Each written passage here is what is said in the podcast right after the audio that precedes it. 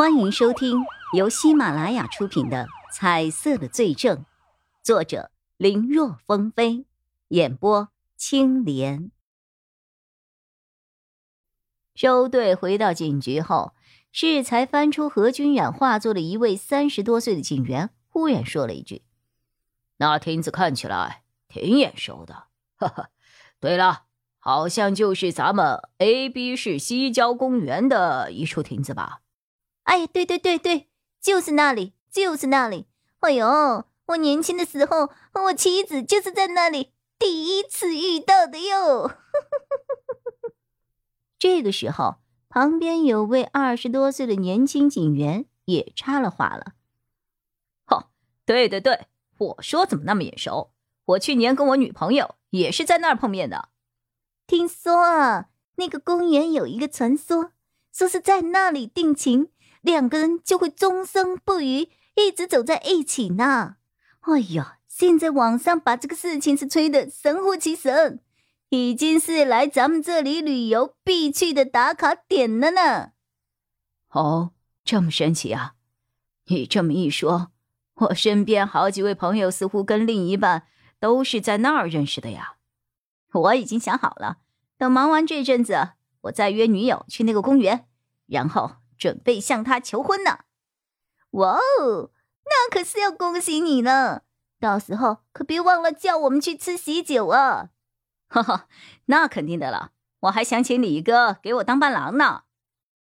听几个人在那儿闲聊，叶一辉起初并没有太在意，这一路上他都在想，为什么何君然只画那么一个场景？从数量上来看，何君然是画了不少。可每一幅画作的右下角，差不多是每月一幅的节奏在进行着。时间上，差不多是何君染离开孙家阳之后没多久就开始画了。何君染的心里还有孙家阳，这事儿大家都知道。他会用画来寄托相思，也能够理解。可是为何只画这么一个场景呢？隐约间，他好像抓到了什么关键的东西。这个时候，一旁的钟离眼开口了：“你说，孙家阳这么多年都还没有放下何君染，这次事情败露之后，逃走前会不会故地重游一下呢？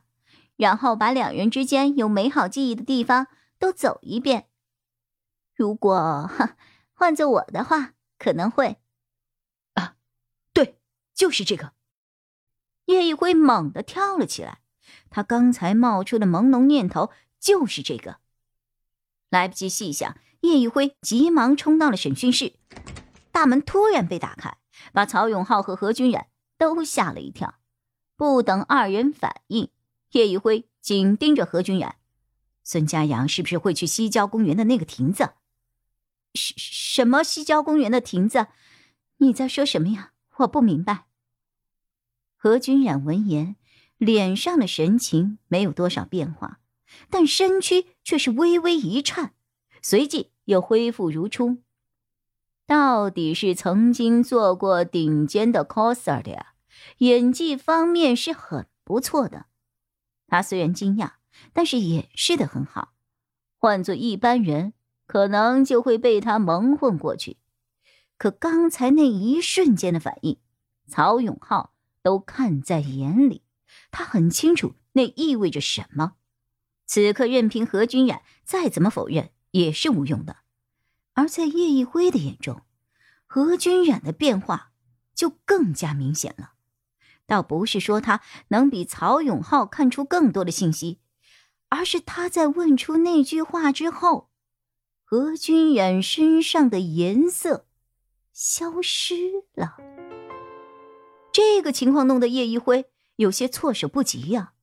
他认定何君染是犯罪团伙之一，可怎么如今他罪证都没有找到，这个人的颜色就没了呢？但此刻也不由得叶一辉仔细思量，抓捕孙家阳才是头等大事。如今好不容易知道了孙家阳可能会去的地方。哪里还能够在此耽搁呀？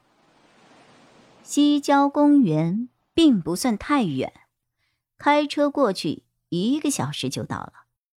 只是从孙家阳在医院附近失踪之后，到现在已经过去两个多小时了。如今对方是否还在那儿，其实很难说。不过现在也没有别的线索，只能够死马当做活马医。还没有到地方，曹永浩就开始在车上布置任务。先是让附近的派出所协助，临时对公园周边的道路实行管制。每一个想要离开周边区域的人都要以临时检查为由接受盘查，以防止孙家阳驾车逃离。好在现在是晚上了。那边的车辆本来就不多，这么做不会引起交通堵塞。另外，他还安排了人从公园的四周呈包围状，朝亭子慢慢靠拢。西郊公园周围都是住宅区，到了晚上，不少人都会去那儿散步。为了避免打草惊蛇，他们最好都假扮情侣，或者。是夜间去公园跑步锻炼的路人，借此来尽可能的降低被孙家阳怀疑的可能性。好在现在这个时间段，大家出门都会戴口罩，晚上除非距离很近，否则谁是谁是谁是谁很难认清的。这样，曹永浩他们少了一层担忧。毕竟他们不少人都和孙家阳碰过面。正常来说，需要借掉其他陌生的面孔来实施抓捕的。现在他们根本不用担心自己会不会暴露。可是，抓捕孙家阳也是一个难题啊！口罩这个东西，在抓捕的过程中就是一把双刃剑，或者说，对于他们警方的干扰会更大一些。本集播讲完毕。感谢收听，更多精彩内容，请在喜马拉雅搜索“青莲嘚不嘚”。